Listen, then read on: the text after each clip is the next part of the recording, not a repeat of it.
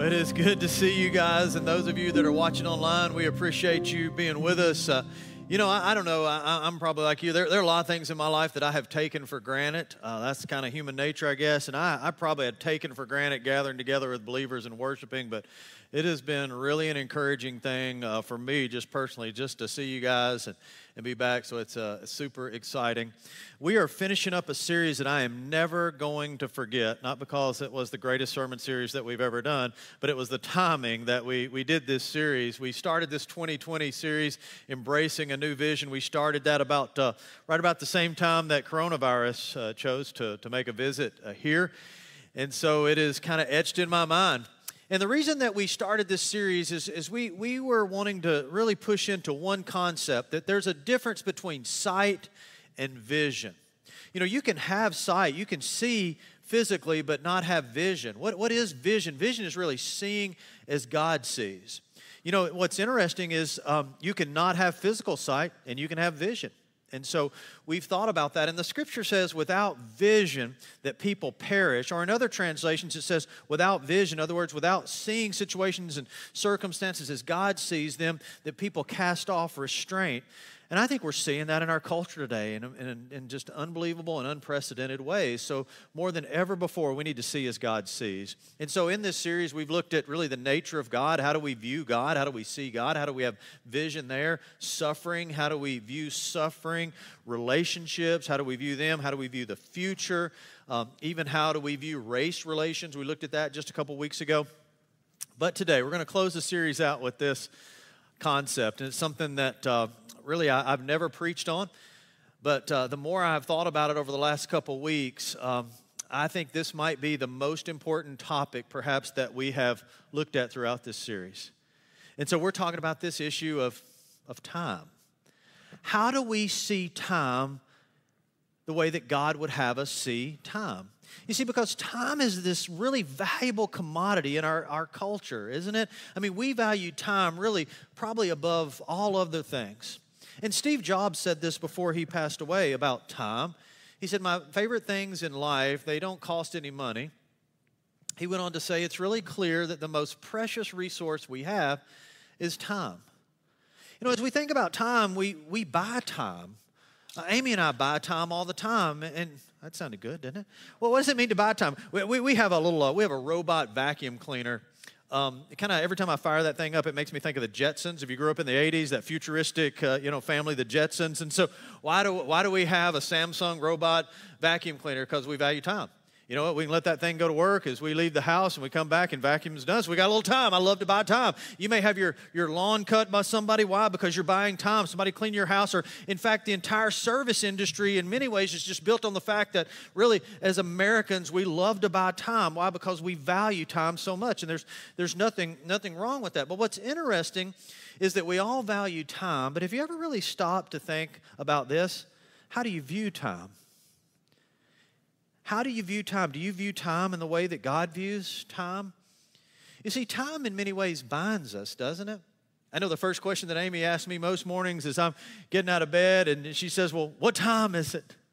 Because in that moment, it just starts the clock that every decision that we'll make throughout the day, in many ways, is predicated on time because all the meetings, all the appointments, everything that we have to do is just predicated on what's going to happen next. And so time is super controlling. And how many of you don't have to raise your hand here? How many of you have said, have said something like this? It just seems like we never have enough time. You said anything like that? Yeah especially through this quarantine if you're you know you're homeschooling kids you're trying to work and trying to cook meals and and so we're, we're running out of time. But then there's also a segment of people during this season who've said i feel like we have too much time. And so this is really really an important issue. So for some it's never enough for some it's too much. And so here's what we want to do today. How do we view it how do you and I view time as God would have us to view time? So let's embrace a new vision of time. Now, in John chapter 11, we want to pick up there. So if you have your Bibles, John chapter 11, I want to just kind of bring you up to speed, and then we're, we're going to dig into the latter part of this passage. This is a story that maybe you're pretty familiar with in the Bible. It's a story of, of, of Lazarus, uh, his resurrection.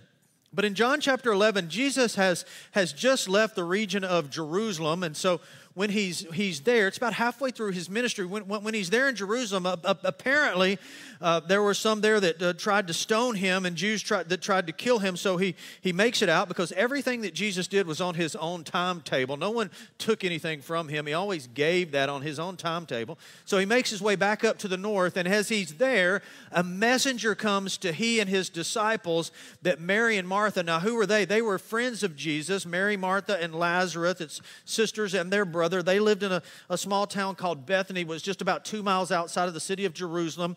And so G- Jesus was super close with Mary, Martha, and Lazarus.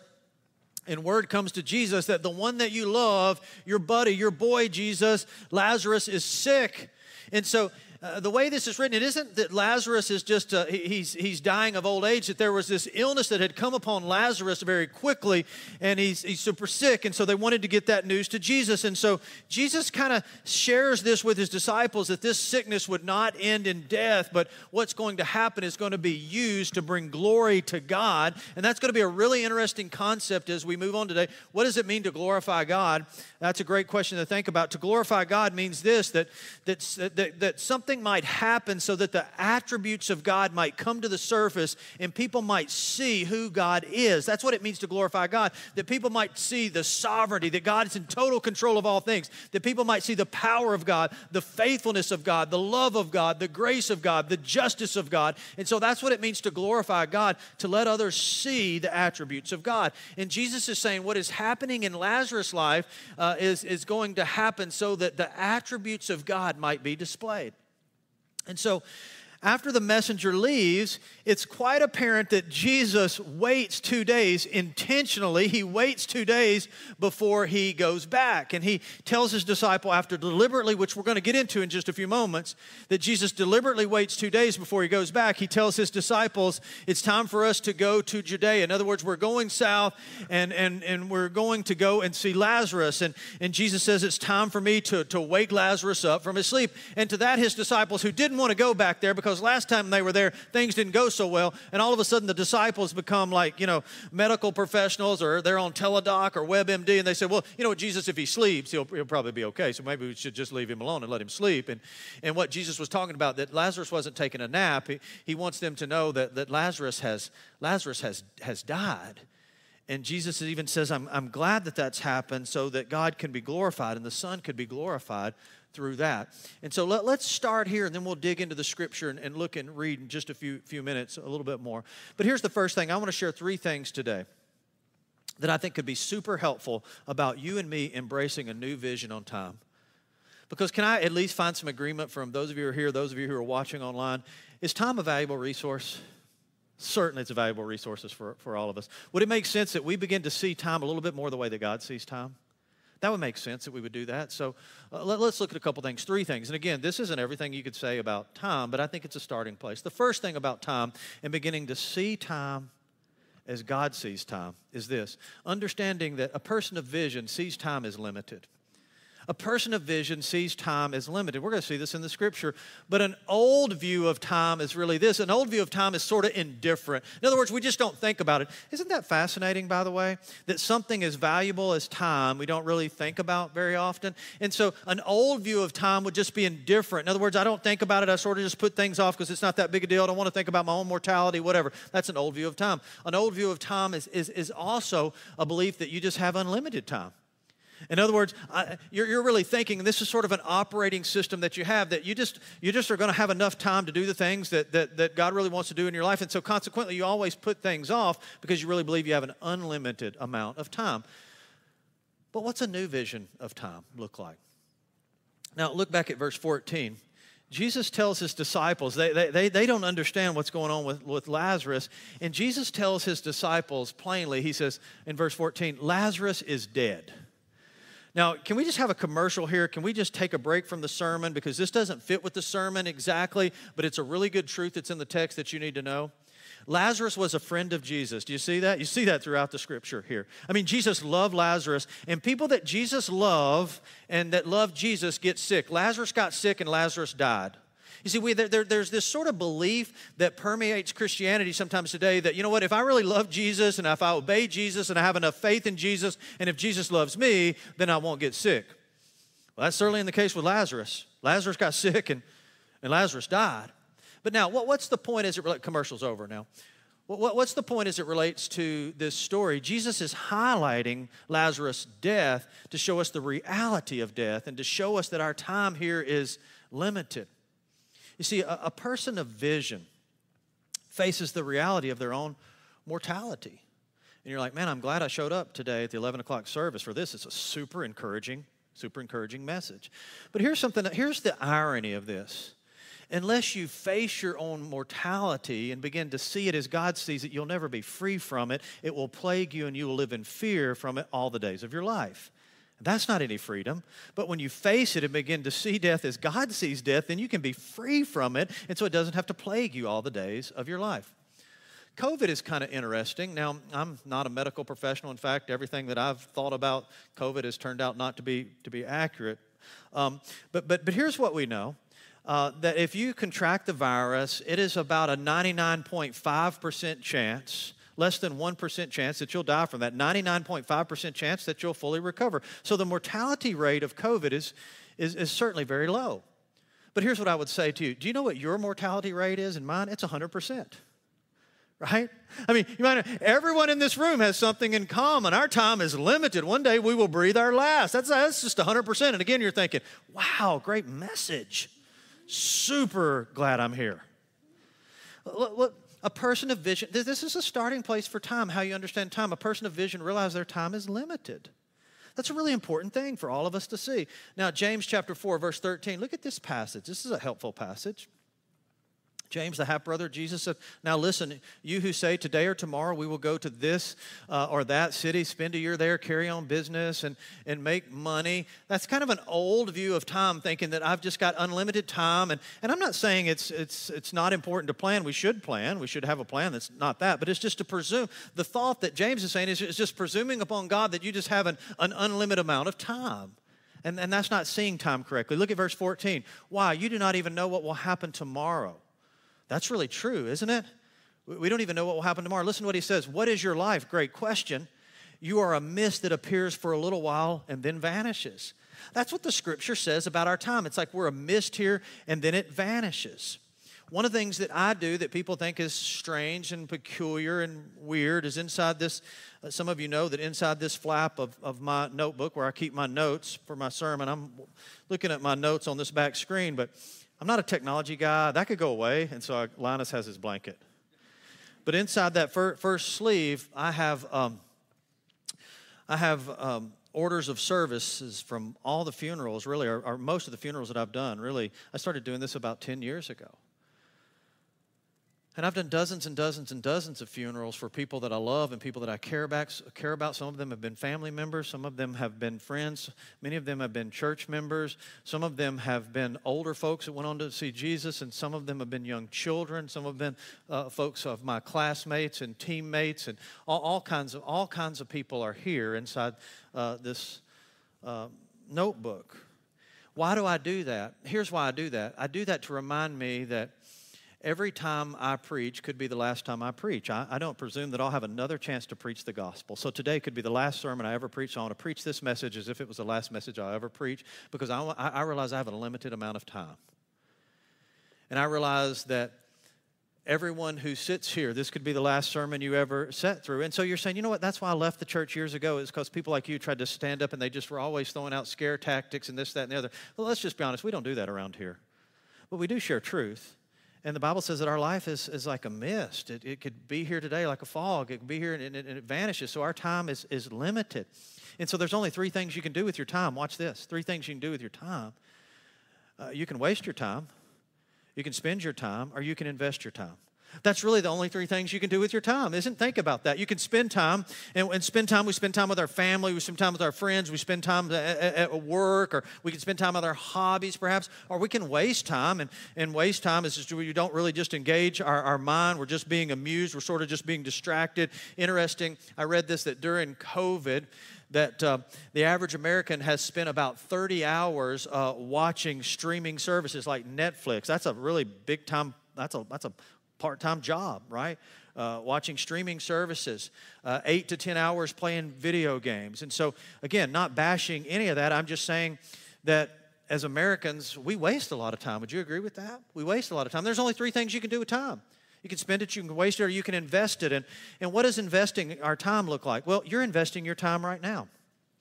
Right, being here and gathering in worship or watching online as, as, as some of you are doing, you're investing some time right now because there's multiple things you could be doing right now during this time. Isn't that right? But you're investing it because investing time is anything I'm doing that's helping me to grow my faith. That's an investment in your time. Or you invest time when you're spending your time doing something that is advancing the kingdom, right? I heard from a mom uh, yesterday. She's a grandmother, young lady, young grandmother. Grandmothers are so, and grandfathers are so much younger to me today than they've ever been. It's amazing what is happening with that. But she was talking about the rock the block they were doing. She's a grandmother. She's raised her kids, you know. Uh, she has three grown kids. She's doing a rock the block for her grandson. She has two grandsons. They both play travel soccer. She's invited both of their soccer teams to come to her rock the block. Now, that's a grandmama who's got it going on, doesn't it? That's a grandmama who says, I just have a limited amount of time. I'm going to invest my time, right? I'm, I can spend my time, I can waste my time, or I can invest my time. And she's investing time. And so that's what we can, we can do. A person of vision really lives in light of eternity right? A person of vision who sees time correctly realizes I'm living my life, life in light of eternity. Because here's what that means. Here's what that means. A person of vision realizes they only have a set number of hours to prepare for eternity and impact eternity. You understand that? A person of vision understands this. I only have a set number of hours to prepare for eternity, so to, to impact eternity, because there, there will be a forever too late. And so that makes me want to take a look at how I'm spending, wasting, and investing and make some adjustments to that. Because a person of vision, first of all, realizes that time is limited. Let's look at the second thing today, and we're going to dig into the scripture a little bit deeper here. This is, a, uh, this is harder, this is difficult, but this is super, super important. A person of vision who sees time as God sees time, a person of vision sees God's glory is more important than my time. Let me say that to you again. A person of vision sees the glory of God. And remember, what did we say about the glory of God? The glory of God is when God's attributes are put on display for others to see. And the best way that God can be glorified is through the lives of his people. Okay? So, uh, uh but, but a person of vision understands that God being glorified is more important than my personal time. Now, now watch this. There has been times in your life when when you were really bothered and so many people please please please hang with me if you're watching online. I know so many people who have walked away from the faith who have really left following Jesus because uh, in, their life, Jesus wasn't showing up on their timetable. It was a, a, prolonged period of disease or sickness, a prolonged period maybe of singleness that was frustrating. It was in a dead end job that was causing them a, a, a lot of problems. And so God wasn't showing up on their timetable. And so because God wasn't showing up on their timetable, they're just like, they're, they're, they're out. You see? And so, what, what is a vision that God wants us to see? That God's glory really trumps our time. Look at verse 4. I want to show you this in Scripture. John 11, verse 4. Listen to Jesus. After getting the news that Lazarus is sick, when he heard this, Jesus said, This sickness will not end in death. No, it is for God's glory, so that God's Son may be glorified through it. In other words, uh, Jesus is saying that, that God is, what's going to happen here, even though Mary and Martha are going to have to wait, what's going to happen here is God's going to be glorified. People are going to see the power of God in ways that they've never seen before. All right? Look at verse 5. Now, Jesus loved Martha and her sister and Lazarus. That's a great reminder, right? He loved them. And, but even people love people that Jesus loves get sick. Watch verse 6. If you have your pen out, I want you to underline a, a word here, if you could. It says, So so when he heard that Jesus was or that Lazarus was sick, he stayed where he was two more days. I want to show you these two verses together because I, th- I, think there's something that's super important. Jesus, verse 5 tells us that Jesus loves Mary, Jesus loved Martha, Jesus loved Lazarus. So upon hearing that Lazarus was sick, it said, So Jesus waited for two days. Now, what does that mean? It doesn't mean that, that, it doesn't say that but Jesus waited or Jesus was like sort of indifferent about Lazarus being sick. It says so he waited, which means there was intentionality to what Jesus was doing. He, I mean, he did this on purpose. You see it? I want you to see it. Is that uncomfortable a little bit? It is. So Jesus waited. He waited two days. So when he heard that Lazarus was sick, he stayed where he was two more days. And then he and his disciples, or he said to his disciples, let's go back to Judea. So what happened here? Watch this. Jesus waits and Lazarus dies. Jesus waited and Lazarus dies. Now, And that can be very frustrating in our life when God doesn't show up on our timetable, right? Super frustrating. And some people just walk away. Now, a person of vision, look, a person of vision realizes delay is not God's disinterest. Can I say that to you again, those of you who are still awake?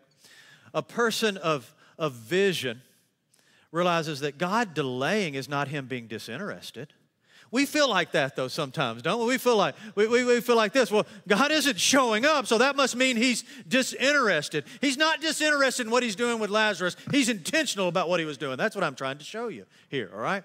A person of vision realizes that delay is not God's disinterest, but it's a part of his divine plan. You see that? Can I tell you something? Because we don't like to, to hear this, but Jesus is looking at a much bigger picture than you and I are looking at. That make sense? My, my granddaughter, she, she's one She's amazing.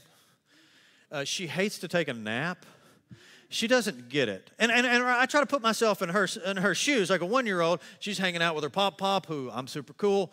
And, uh, you know, and so why would she want to leave me and, and go have to lay down? And, and, you know, Amy will say, you know, sometimes we're keeping her, she'll, she'll, she'll, she'll kind of say, it's time for her to take a nap. Well, she knows. She hears nap and she just like freaks out because to her, nap means dark room, away from everybody, bad idea. Right? That's the mind of a one year old. Could we all agree today that one year olds don't really see the, the full picture? No offense to any one year olds, but they don't. But here's what we know uh, about Charlotte if Charlotte doesn't take a nap, you don't want to be within three miles of her in the afternoon because it is not going to go well right so that, that is uh, that is her nanny seeing the big picture or her mom seeing the big picture but how much more is that true of god right? And, and, and certainly Jesus, in this Lazarus story, watch this. Jesus waits, but what is going to happen by his waiting? Right? He waits and he's going to resurrect Lazarus. That's a pretty big deal, isn't it? And a lot of people who were there mourning for this funeral, Jesus walks up and calls Lazarus out of the grave, and many of them believe, put their faith and trust in Christ, and their eternity's altered. That's a big deal, right? Worth it. He's also, this, this miracle of resurrecting Lazarus is foreshadowing what's going to happen with the greatest miracle of all time in the resurrection of Jesus Christ. So that would say, oh, that makes sense, right? Well, that's a, that's a pretty big picture. I didn't see that. There was more going on than, than, than what I thought, Jesus. In fact, and you can email me if you disagree with me, that, that's okay. I understand it was my sin that sent Jesus to the cross, but it is this miracle that really God uses that sends Jesus to the cross because the Jews, I mean, there's a dead man now. Lazarus was a dead man. Now he's walking around talking about what Jesus did. That's a problem for those who, who hated Jesus.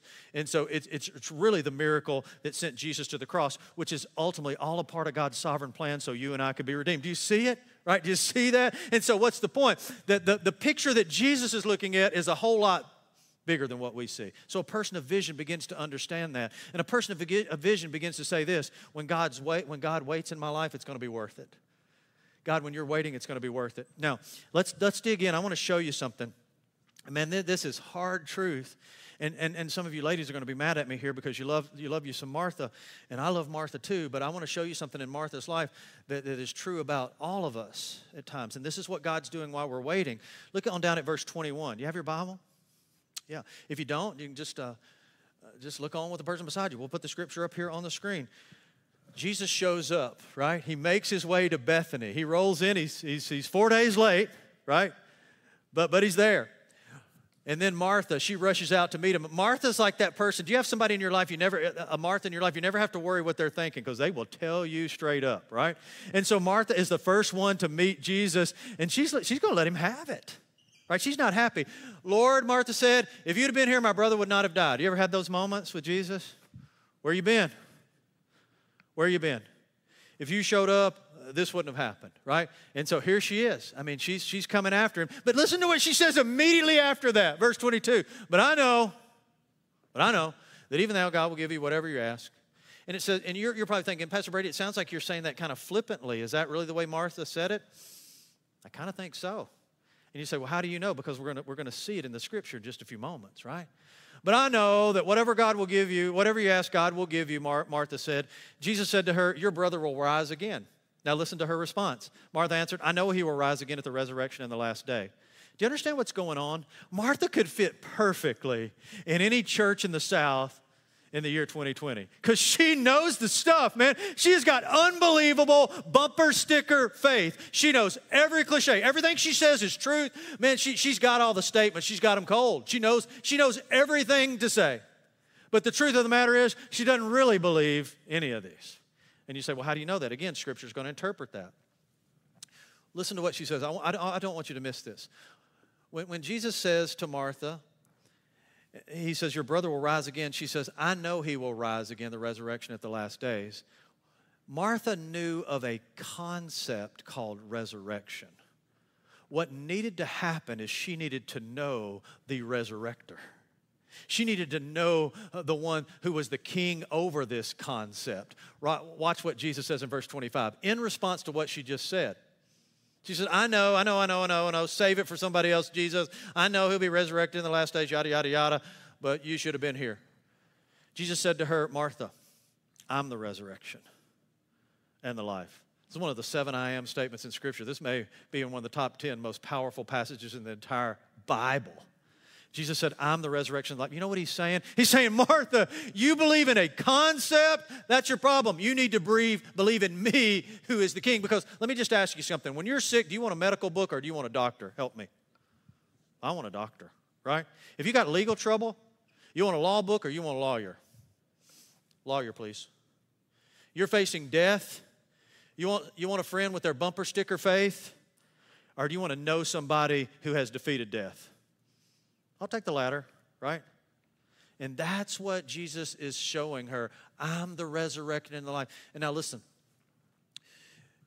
we, we tend to develop bumper sticker, sticker faith in the good times. You can develop bumper sticker Christianity in the good times. You can know the cliches. Yesterday, Amy and I were driving into Nashville. We were passed by somebody at about 95 miles an hour with a Christ follower sticker on the back of their car.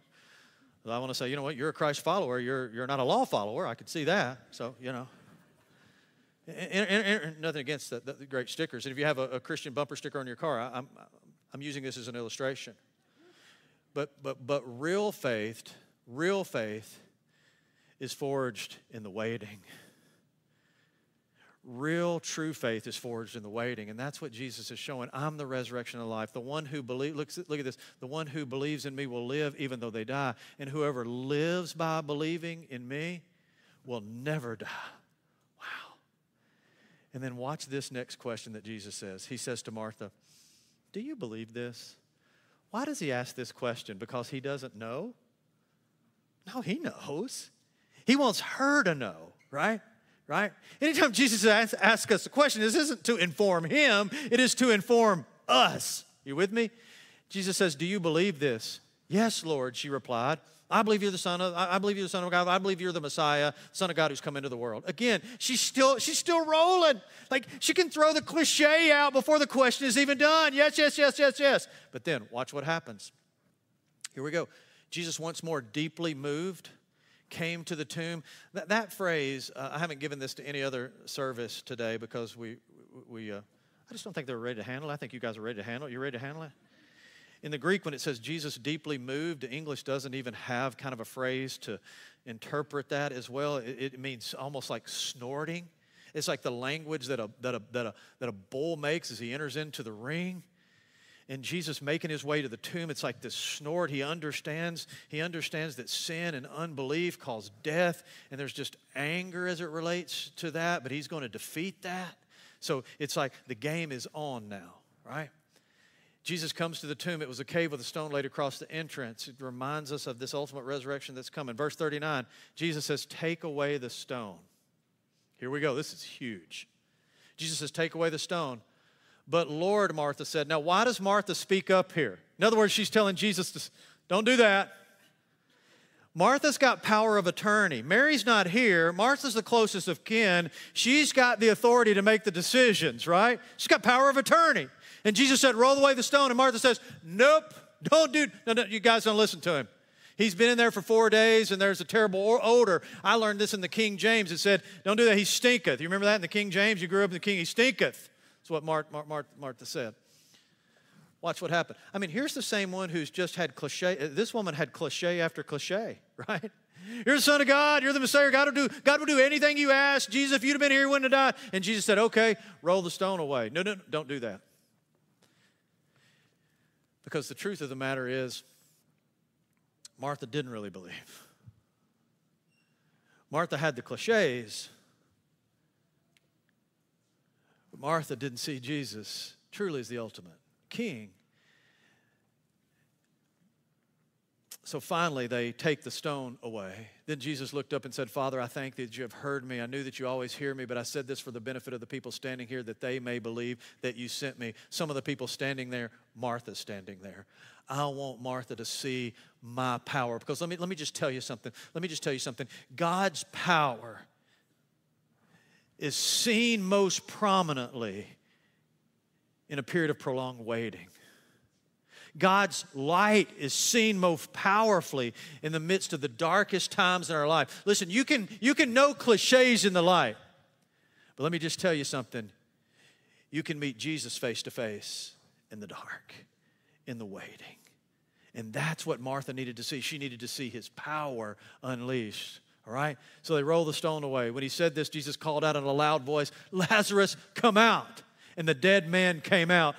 What did, what did Martha see? Martha saw the resurrection power of this Jesus. She knew about a concept. Now she knows about the king who's able to bring this about. And that makes all the difference in the world. Listen, knowing about a concept isn't going to change your life. Personally, knowing this king is what changes our life. It says, the dead man came out, his feet wrapped in his strips of linen and a cloth around his face. Jesus said to them, take off the grave clothes and let him go. You ever wondered? I mean, Jesus calls a dead man back to life. Couldn't he have handled the grave clothes as well? You ever thought about that? Like, why does he ask people to come take the grave clothes off? Is anybody weird like me and think about that? Like, come on, Jesus. I mean, you just run out of power or something? What happened here? Why, why, why'd you do that? Could it be?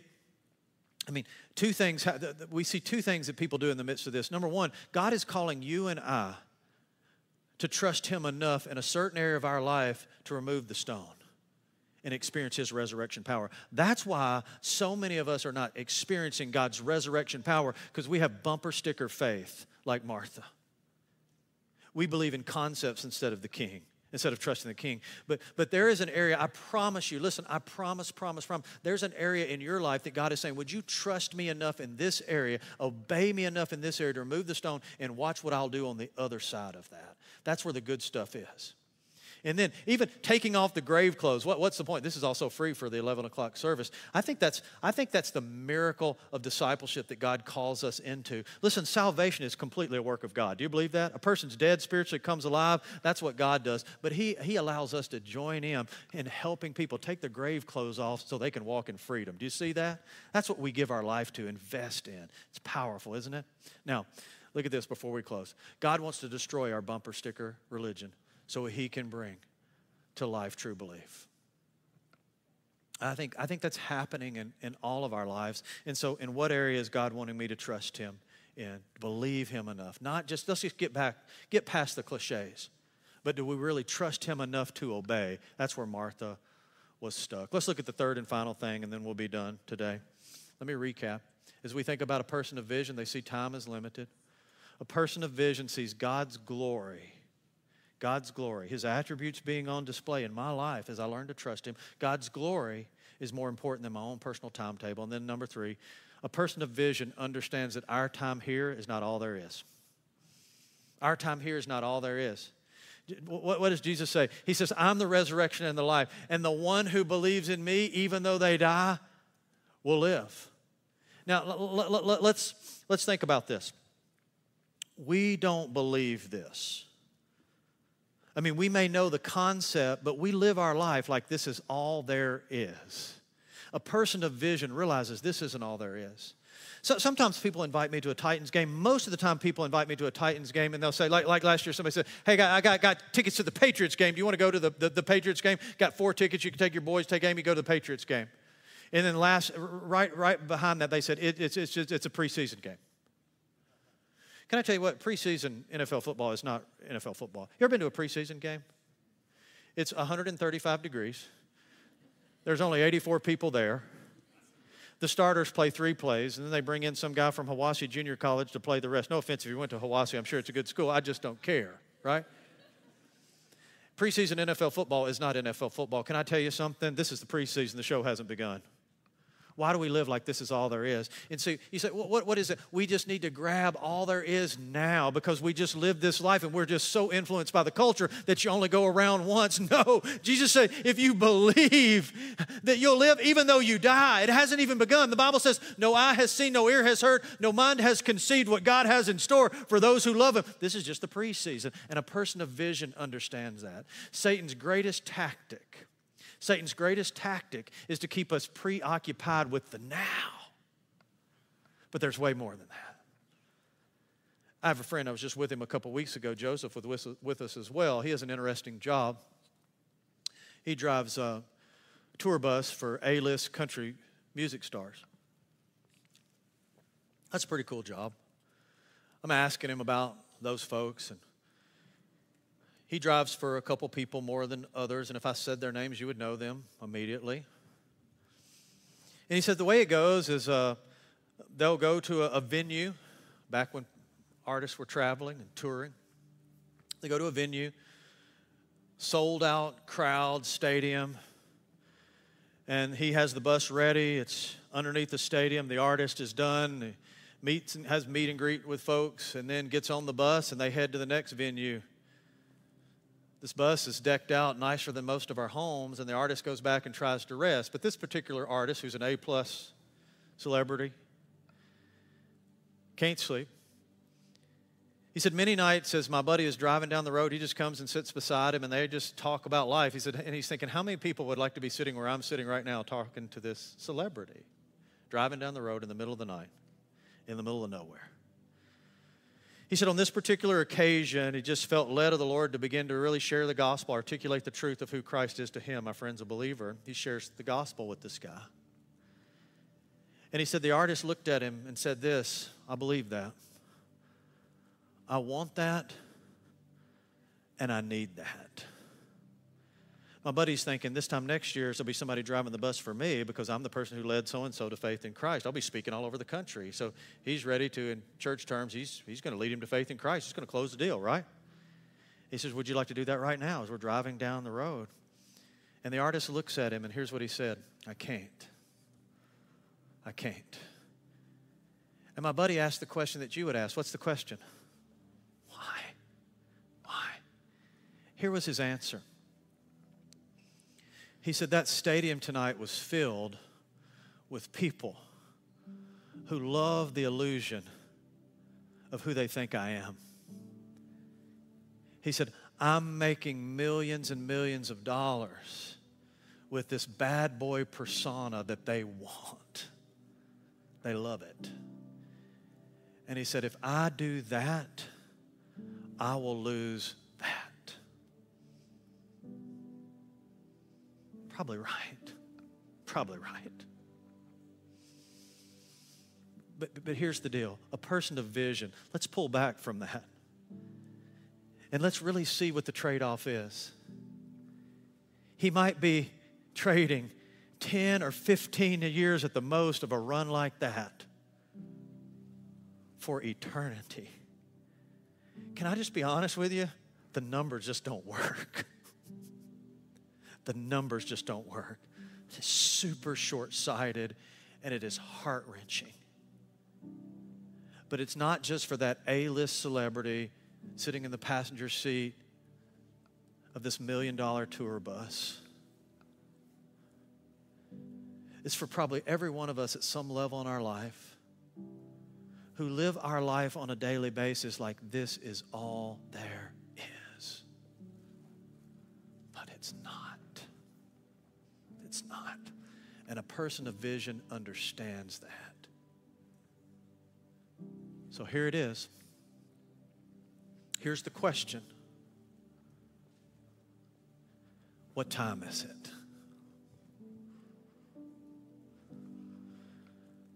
I'm asking that of you. Some of you, it's time for you to be quiet so we can go to lunch. No, you missed it.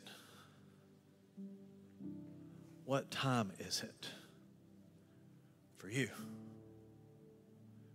Do you understand time maybe in a different way? Or reminded of things that you've forgotten? For some of you, some of you watching online right now, let me tell you what time I believe it is for you. It is a time to be done with the excuses. It is a time to be done with the concepts. of Christianity. Embrace the core of Christianity that is faith in a risen Savior, and His name is Jesus. And you need to trust Him completely. That's what time it is. The Bible says today is the day of salvation. That's what time it is. For others of you, here's what time it is it's time to invest in the kingdom. Because you can spend time, you can waste time, or you can invest time. Listen, I've heard what everybody says about the church today.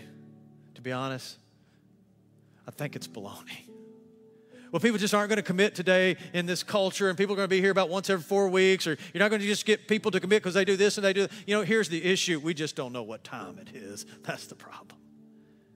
It's time to invest in that which will impact forever. That's where life is. That's where life is. Father, thank you for your grace and your mercy. Thank you for this moment we call time. That you've allowed us a glimpse into your story and that you've spoken through the power of your Holy Spirit into our story. And in this moment we call time, I pray that there's someone here who would trust you completely with their life. Maybe they have had bumper sticker faith all their days. They know the things to say, and most of what they say is even accurate, but they don't know you. But in this waiting over the last three to three and a half months, in this frustrated, anxious time, they have seen you and they're ready to yield to you in repentance and faith. Lord, I pray for that. That's what time it is. Lord, for others, we have spent so much of our time just wasting time. Father, through the power of your Holy Spirit, teach us, encourage us, motivate us to invest. In Jesus' name, amen.